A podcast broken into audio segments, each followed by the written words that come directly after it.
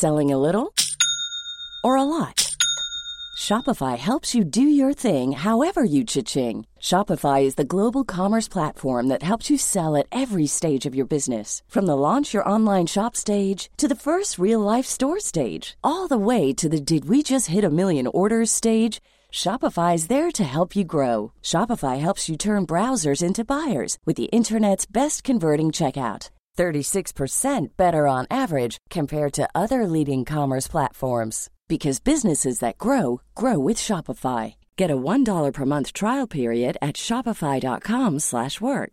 shopify.com/work. Hey, I'm Ryan Reynolds. Recently, I asked Mint Mobile's legal team if big wireless companies are allowed to raise prices due to inflation. They said yes. And then when I asked if raising prices technically violates those onerous 2-year contracts, they said, "What the f*** are you talking about? You insane Hollywood ass." So to recap, we're cutting the price of Mint Unlimited from $30 a month to just $15 a month. Give it a try at mintmobile.com slash switch. $45 upfront for three months plus taxes and fees. Promo rate for new customers for limited time. Unlimited more than 40 gigabytes per month. Slows. Full terms at mintmobile.com. Quality sleep is essential. That's why the Sleep Number Smart Bed is designed for your ever-evolving sleep needs. Need a bed that's firmer or softer on either side? Helps you sleep at a comfortable temperature? Sleep Number Smart Beds let you individualize your comfort so you sleep better together. JD Power ranks Sleep Number number 1 in customer satisfaction with mattresses purchased in-store. And now, save 50% on the Sleep Number limited edition Smart Bed for a limited time. For JD Power 2023 award information, visit jdpower.com/awards. Only at a Sleep Number store or sleepnumber.com. So you, you're above a healthy weight and you have osteoarthritis. We've spoken before about the importance of losing weight as it relates to your symptoms. But does it matter for the underlying disease, the structural change associated with osteoarthritis? Whether it be for either the development of osteoarthritis or the risk of it progressing structurally. There are lots of studies out there that have demonstrated improvements in pain and function and quality of life. But many of those studies have struggled to demonstrate whether weight loss also improves the disease, the structure that you have in osteoarthritis. Now, because as a community, we're growing larger, increasing numbers of us are overweight or obese, this topic is really important, both at an individual level, but also at a societal level. And as particularly we're thinking about prevention of disease, it's really important we really target and focus down on this such important risk factor. So, on this week's episode of the podcast, we're joined by Zübeyir Salis, and he talks about this really important topic, which has been the focus of his own research.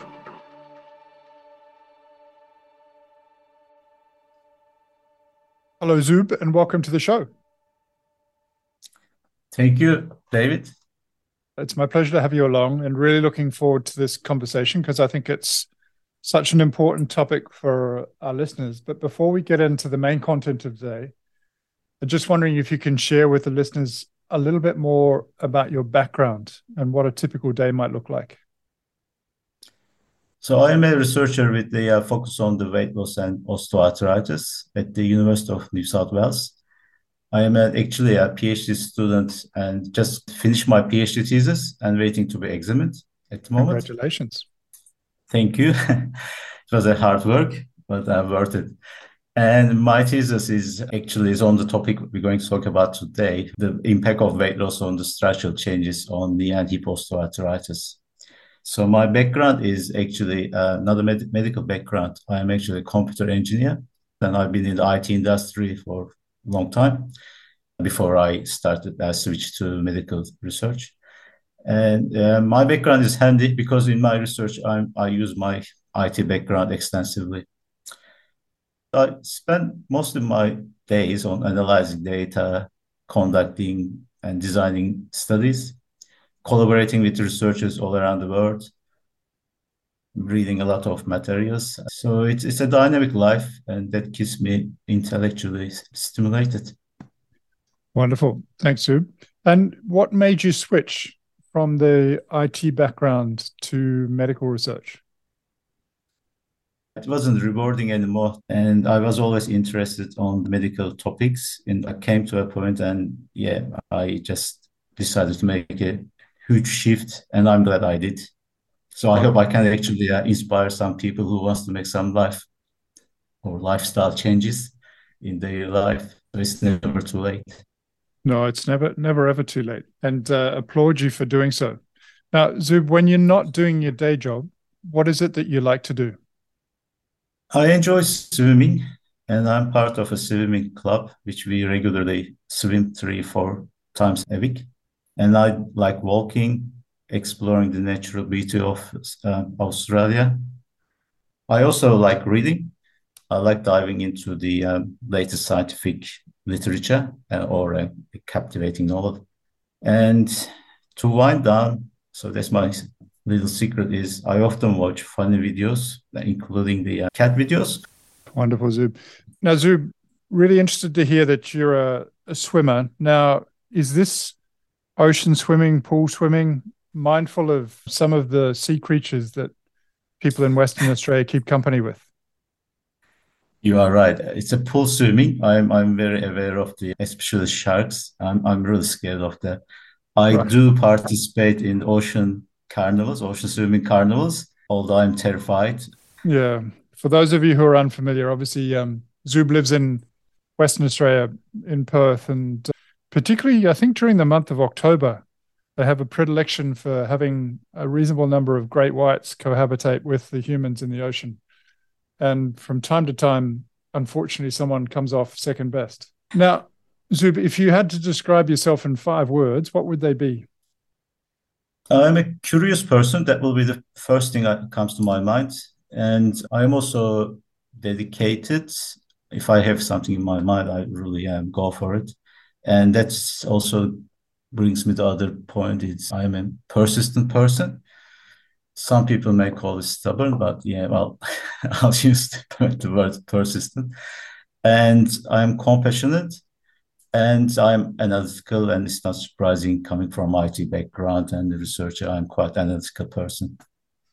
Yeah, I mean, I, I think if you if you had to pick a number of different qualities that would suit someone getting involved in medical research, I think some of those are really important. You know, particularly the um, being persistent. I say this to my kids on a regular basis. I think you know, you know, one of the most important qualities they can have in life is probably that of both resilience, but also continued application, particularly when they fight against obstacles that they didn't otherwise perceive to be happening at the time. Now, Zub, before I go off and pontificate on topics that are relevant to what the listeners will be really interested in, obviously want to get into what we're talking about today. And as as you mentioned, you know, the major focus of what you've been working on is really looking at the impact of weight loss in osteoarthritis, particularly as it relates to both development and progression. But just wondering, is your work pertaining to uh, largely to knee osteoarthritis, or do you also have an interest in hip and hand osteoarthritis as well? And do the findings that you have relate to all three areas? Yeah, it covers this uh, hand and hip osteoarthritis as well, not only knee osteoarthritis. And the paper we're going to talk about was specifically for knee osteoarthritis, but my other researches were conducted on the hand and hip osteoarthritis as well. Yeah. I'm just wondering if you could just sort of briefly go into what the impact of weight loss is on osteoarthritis from either your own research or the background literature, but we'll obviously get into your own paper in greater detail in a minute. Sure. So start with the D one is quite clear and straightforward in I guess. So from the structural changes perspective, excess weight is associated with the structural changes or making the uh, structural changes worse in osteoarthritis. And my research and other researchers also found that the weight loss actually benefits with the uh, structural changes on the knee osteoarthritis. So to uh, to slow or delay the progression of the disease. When I say disease, the uh, referring to structural changes. And for hip and hand, I'll start with the hip. So excess weight is uh, also associated with the hip osteoarthritis.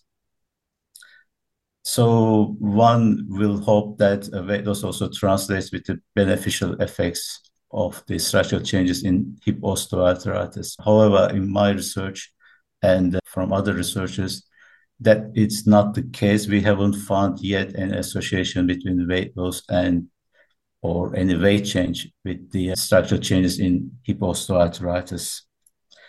So that's that's on the structural changes on the hip osteoarthritis side. For the for the pain, for the symptoms, pain and functions, there is no clear association yet. But however, there is some suggestions there might be some benefits of weight loss on the hip pain in particular.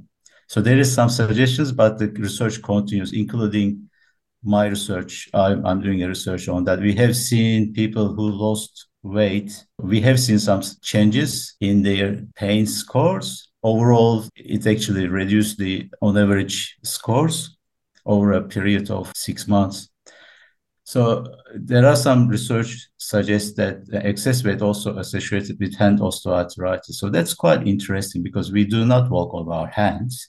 So it can't be the excess weight causing the stress on the hands. It might be related to some metabolic changes. So we looked at the weight loss association with the hand osteoarthritis. We haven't seen any association for the structural changes and also for the pain development or pain relief over four years. However, the caveat is for the hand osteoarthritis, the cohort we investigated, the excess weight wasn't associated with hand osteoarthritis in that cohort. So if we investigated in another study in a cohort where obesity or excess weight is associated with hand osteoarthritis, maybe we could have seen it. So, so there are more researches required on this area. Wonderful, thanks, Zub. And uh, I guess just to briefly briefly recap, starting with hand osteoarthritis. So there there is, as you suggested, some really interesting evidence from largely observational studies suggesting that obesity is associated with both an increased risk of the development of hand osteoarthritis, but also symptoms in hand osteoarthritis. And as you intimated, it's probably not due to mechanical loading, but likely due to circulating inflammatory molecules that occur in the context of someone who carries excess weight. Likewise, for hip osteoarthritis, largely data from, again, observational studies, so not, not from randomized trials at this point in time, again, suggesting a relationship between excess weight and risk of developing osteoarthritis and symptoms. But again, conflicting data around the impact of weight loss on symptom change and structural change. Um, and we'll we'll get into the knee osteoarthritis literature in a second when we talk about your study. But before we do that, you know, there are a lot of clinical trials out there on weight loss for knee osteoarthritis that have demonstrated improvements in symptoms, so pain and function, largely using self-report for pain and function. But to date, at least from a trial perspective, as distinct from you know looking at observational study data, there isn't a lot of evidence to support that weight loss has an effect on structure in knee osteoarthritis. Why do you think there is that discord between symptoms and structure in the context of trials? That is correct, David, and that was quite interesting point as well. So for our paper, I had to do uh, quite a bit digging for that as well. So I came up with about four reasons for that, if I can summarize. So short answer is the sample size, duration, methodologic reasons, and the weight loss amount that played role.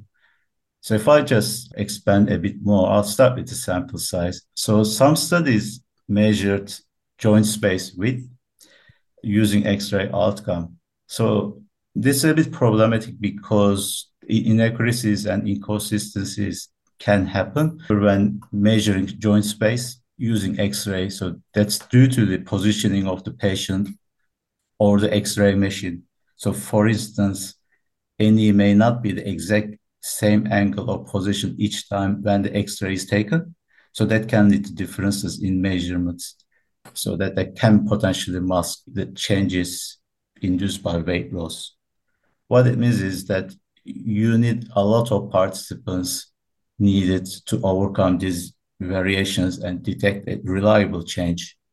So that's for the X-ray perspective. So what about the studies using more sensitive technologies such as uh, MRI, which is magnetic resonance imaging. So there are studies measure the cartilage degeneration using MRI.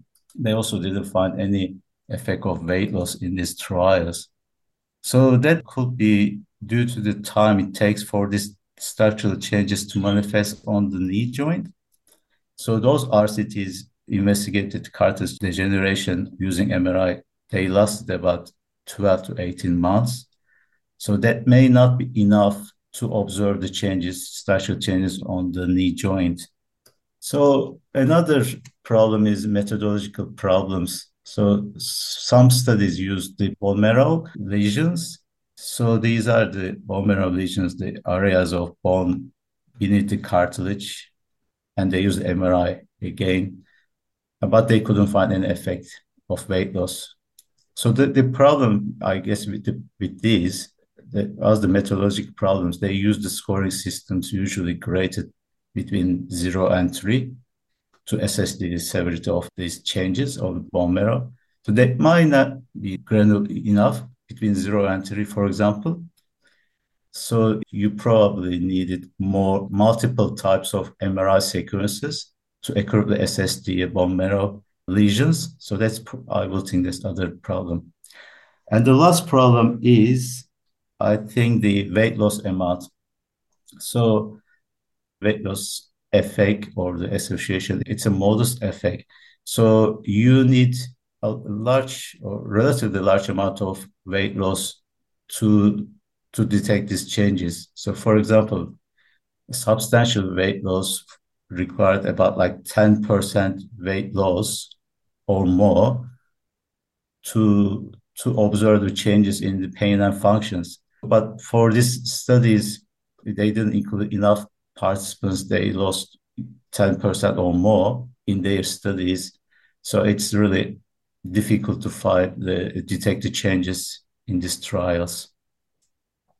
That's really helpful, Zub. And uh, I guess just to communicate that last point, for a 10% weight loss, which is what was shown in Steve Messier's IDEA trial, for example, to lead to about a 50% improvement in symptoms, that 10% weight reduction would be in the order of for a 100 kilo person 10 kilograms or for someone who weighs 220 20 pounds about 22 pounds. So just just to give you a sense of the magnitude of what that weight loss would be that might be concordant with what zub just said there about being a large enough amount now zub let's let's get into the paper that you published tell us a little bit about the design in the first instance before we get into the results? I know you looked at a few different observational studies, but just tell us briefly about those studies and what measures you took from them.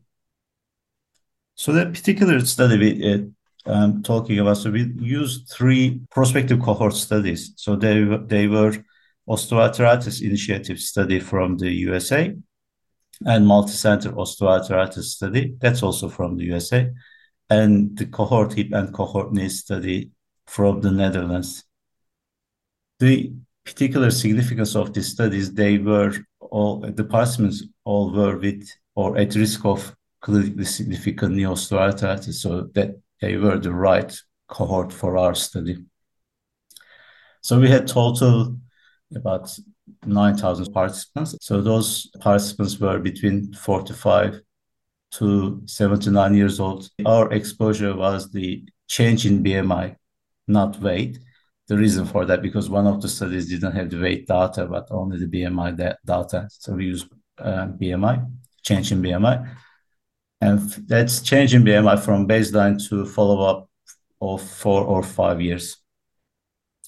So in terms of the outcomes, we had primarily two outcomes. We looked at the incidence of the structural defects of knee osteoarthritis and progression of the structural defects of osteoarthritis.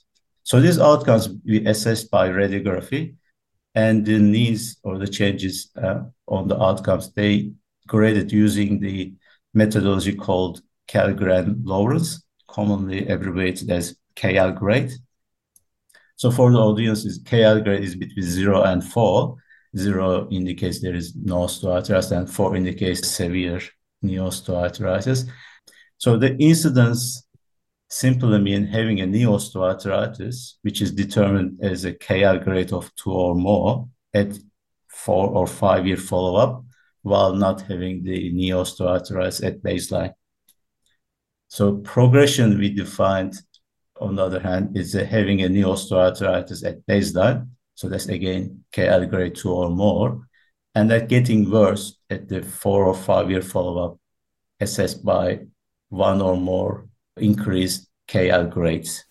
So again, just to confirm, the incidence was defined based on the X-ray, and likewise the progression was defined based on the X-ray at four to five years. And just to, I guess, let everybody know, the body, the BMI is body mass index, so that's height over weight squared. So it's at least in the metric system, it's kilograms per meter squared. And for someone who's of normal weight, again, depending upon race, that would typically be in the order of about 20 to 25. Overweight is 25 to 30, and obese is above 30. Uh, so, just to give you a sense of where we're going with some of the numbers that Zub will probably relate to in a second as it relates to changes in body mass index. Yeah, thanks for also describing what are the uh, BMI threshold levels for overweight and, and uh, obesity or normal weight. So maybe I, uh, if I could add to that one, because we're going to use use that, what is one BMI unit change? So one BMI unit loss that translates about for a typical person about 170, 1 meter 70 centimeter high. So one BMI unit decrease in one BMI unit that translates about 2.9 kilogram. So our, our listeners should bear in mind that's like about three kilogram weight loss. So what we found is a decrease in BMI between baseline and four years follow-up was statistically significant associated with both for both outcomes, which were the instance and progression of structural defects of knee. So we found that each one unit decrease in BMI, that's the one I just talked about, it's about 2.9 kilogram for 1.70 centimeter, 1 meter and 70 centimeter person was associated about approximately 5% reduction in the incidence and progression of the structural defect of knee osteoarthritis during that four or five years follow-up. So it might seem a bit, you know, modest, but it's actually it quite translates to quite significant um, impact. So that's if you lose about five unit decrease in BMI, which takes you from overweight category, BMI category to normal weight category. So that translates about uh, 25% reduction in the instance and progression of the uh, structural effects of osteoarthritis. So, Zub, so 5% reduction in risk of developing osteoarthritis and 5% uh, reduction in its likelihood of progression with a one unit change of body mass index for about three kilograms. But when you look across a population, what is the estimate there as opposed to for the individuals that you've found there in this particular study when you've looked at the attributable fraction in a population? Sure. So in the population level, so that's one unit decrease in the population. Uh, that includes the all participants in the population. That's um, whether uh, normal weight, overweight, or obese. So, for example, for the incidence fund, for about 13% of the incidence of knee osteoarthritis and about 10% for the progression. Yeah, no, I think that's really helpful because obviously, you know, we're we're talking to individuals, but at least at a population level, I think it's important to make that distinction.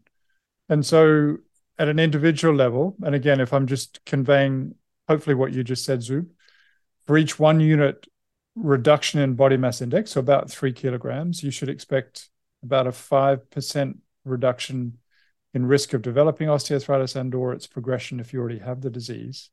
If you apply the intervention across a whole population, the effects appear to be somewhat better uh, than potentially just would be at an individual level. So about 10% reduction in risk for each one body mass index unit. Is that fair? Uh, for the progression, about 10%. Yep. And for the incidence, about 13%. Yep. Yeah. So, uh, you know, I think it really argues strongly for the importance of population level or public health interventions that get applied for osteoarthritis, particularly in our communities, which by and large are gaining weight for a whole range of different reasons. And so potentially there's opportunities here for us to do this at a at a societal level, not necessarily just at an individual level. That's correct. And as you know, the economic burden of osteoarthritis, in particular knee osteoarthritis, it's huge in developed countries, including Australia, 13% incidence reduction uh, in the instance of knee osteoarthritis. So that translates for Australia. We looked at it, it's, it's quite a lot of savings. So that's as high as $500 million uh, saving. No, I agree. And, you know, I think the, um, the arguments here, you know, obviously both at an individual level, as far as improvements in pain and function, improvements in joint health longer term, but you know, at a societal level, there is huge benefits here as far as quality of life, productivity, employment, and as you just mentioned, potentially savings. Now, the savings that you're referring to there, Zube, and just, just to give us people a sense, so you know, depending upon what you read, uh, in many countries around the world, the cost of osteoarthritis is about 2% of gross domestic product. In Australian dollar terms, that varies depending upon what you're reading, but you know, some estimates suggest upwards of about four to five billion dollars a year on direct costs and about twenty billion dollars a year on what we call indirect costs. So direct costs are costs on health service utilization, and indirect costs are, are costs on largely productivity through reduced employment. The costs that you're referring to there Zub, when it relates to $500 million, is that per year? Yeah, direct cost, but that doesn't include the productivity loss, like not going to work and that kind of thing. So taking leaves and that that's not counted. Yeah, yeah, no, it's it's profound. So you know the arguments around not doing this at a societal level don't make a lot of fiscal sense. They don't make a lot of sense for the individuals and the communities involved. And so I, you know, I guess the the decision makers, the policy makers, the people in government who are holding back on important policy announcements related to getting the community to lose weight really need to think about who they're serving. Now, again, this may be a little bit beyond the direct findings of the work that you've done, but is there any sense as to whether the differences that you see for weight loss on structure are different between the prevention of disease, so the stopping the development of disease, or its modification through impacting progression. Do you get a sense that one uh, effective weight loss is better here than the other? Not from the statistical perspectives, from, by looking at the numbers, we didn't really see one is better than the other. However, prevention is always better than cure. Yeah, no, it's a good point. And, you know, I think irrespective whether you've got osteoarthritis or you're at risk of doing so, if you're above a healthy weight, it behoves you to go out and try to lose weight because it has a big meaningful effect for the individuals who are affected. And again, just a quick plug. So, with my close colleague and friend Steve Messier from Wake Forest University in the US, we're planning to do a prevention study coming up relatively soon that's being funded by the NIH, the US Arthritis Foundation, and a number of other funding bodies. So, really looking forward to that, albeit the results will be a number of years away before we're able to promote and publicize that, but we'll be uh, recruiting for that relatively soon. So, is there anything else that you wanted to particularly say about uh, your study and in particular before I go on with just a couple of closing questions? I do actually. I think for our listeners, so we two findings. One is we found the dose response association between weight loss and structural changes. So what it means, two things basically. So even the as we mentioned, one percent decrease in the BMI unit that provides benefit, right? So we we mentioned that you know you need a high amount of weight loss in order to achieve higher benefits, but that listeners shouldn't think that oh I have to lose a lot of weight otherwise I'm not going to gain benefit. That's not the case from structural perspective. What we saw, so even the losing the one percent that helps. Every bit helps when it comes to losing weight or any any prevention of the weight gain that still helps as well. So in contrast, of course, the higher amount of weight loss um, that yields with better results. So you should aim for more, but don't think that oh I lost a little bit weight and that doesn't count. That's not the case. Every bit counts. The other finding we found that may come as maybe controversial for some that we found the benefit of weight loss not only for people with within overweight and obesity BMI range. So it's not only for BMI 25 and more. We found people in the normal weight also can benefit when it comes to structural changes of neostrata. They can benefit from the weight loss as well. So if you are a otherwise healthy person and then you are under the you know um, doctor guidance um, so and if you are a bit in, on the high end close to 25 bmi and having uh, problems with neostrata you may want to discuss with your doctor so it may benefit you. I think that's a really important point and you know one thing that i hadn't necessarily seen before is that the benefits of weight loss in people who start at a normal weight. So, you know, as as you say, I think for people that have symptomatic disease in their joints, who are in the normal weight category, there potentially is still some benefit to be gained by a modest degree of weight loss. I think the first point you made is really, really valuable. And so, you know, any little bit of weight loss helps for those who are above a healthy weight, but the more the better. And so that, you know, that dose response has now been shown pretty consistently in a in a few different studies. So Zub, just I guess just in uh, in closing, some insights that I hope you'll be able to gain, largely for me, but also hopefully for our listeners. Why do you do what you do? What's your primary motivation? Well, my primary motivation is the to know that you know my work can impact people's lives. It can improve people's lives, and could one day maybe hopefully alleviate the pain and improve the quality of life for millions of arthritis patients. So that really gets me out of bed every day with big excitement. And I have just been awarded with a Swiss government scholarship. And I will be heading to Geneva, Switzerland in a few months. I'll be collaborating with researchers in the university in Geneva. We are going to do uh, a project. We try to match the right rheumatology medicines with the right people Another really, really important area. So good luck with that, and I hope the uh, the transition goes smoothly. In closing, is there any one piece of advice, knowledge, or wisdom that you'd like to give for people that have osteoarthritis? Definitely. So the knowledge is power. So it will serve as a reminder for our listeners that the importance of education in improving health outcomes. So get educated. Just talk to your doctor, talk to your health professionals. That's the best thing to do for yourself. Great way to close, you know, and hopefully the podcast itself is a great way for disseminating knowledge and people increasing their level of understanding of this really complex disease.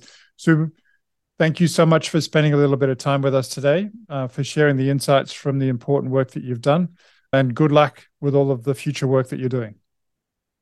Thank you, David. Thanks for inviting me again. So, if you're wondering about losing weight and you have osteoarthritis, it's not only beneficial for symptoms, but likely also for structure. And so for every body mass index unit, or for the average weight person, about three kilograms, your risk of developing disease and or it progressing structurally is reduced by about 5% if you reduce weight by about three kilograms. There is a strong dose response relationship, basically suggesting that you know, any little bit of weight loss is good, but the more the better. And so, for example, if you were to lose about three body mass index units, so about nine kilograms for the average weighted person, your risk of either developing disease or progressing would be reduced by about 15%. And at a societal level, the effects appear to be even larger, suggesting that, at least from a public health perspective, we should be making a much greater effort to ensure that this happens. So, if you're left in any doubt, you're above a healthy weight and you've got osteoarthritis about the importance of weight loss, hopefully, this has helped to reinforce the importance of that. Not only does it make a difference for your pain and function, but it also makes a difference to the underlying disease. I'm hoping this information is helpful for those of you who are out there who have this disease and are looking for ways to increase your knowledge about the disease and what you can do about it. So Thank you again so much for your support, to listening to this podcast. And between now and when we next have an opportunity to talk, please do take care of yourself. Thanks for listening to Joint Action with David Hunter. If you like our show and want to know more, visit www.jointaction.info. If you have any questions, you can email us at hello at jointaction.info and follow us on Twitter at jointactionorg. This podcast was hosted by David Hunter, edited by Vicky Duong, music produced by Jordan Hunter. The information posted on this podcast is not intended to diagnose, treat, cure, or prevent disease. Anyone seeking medical advice should consult a health professional.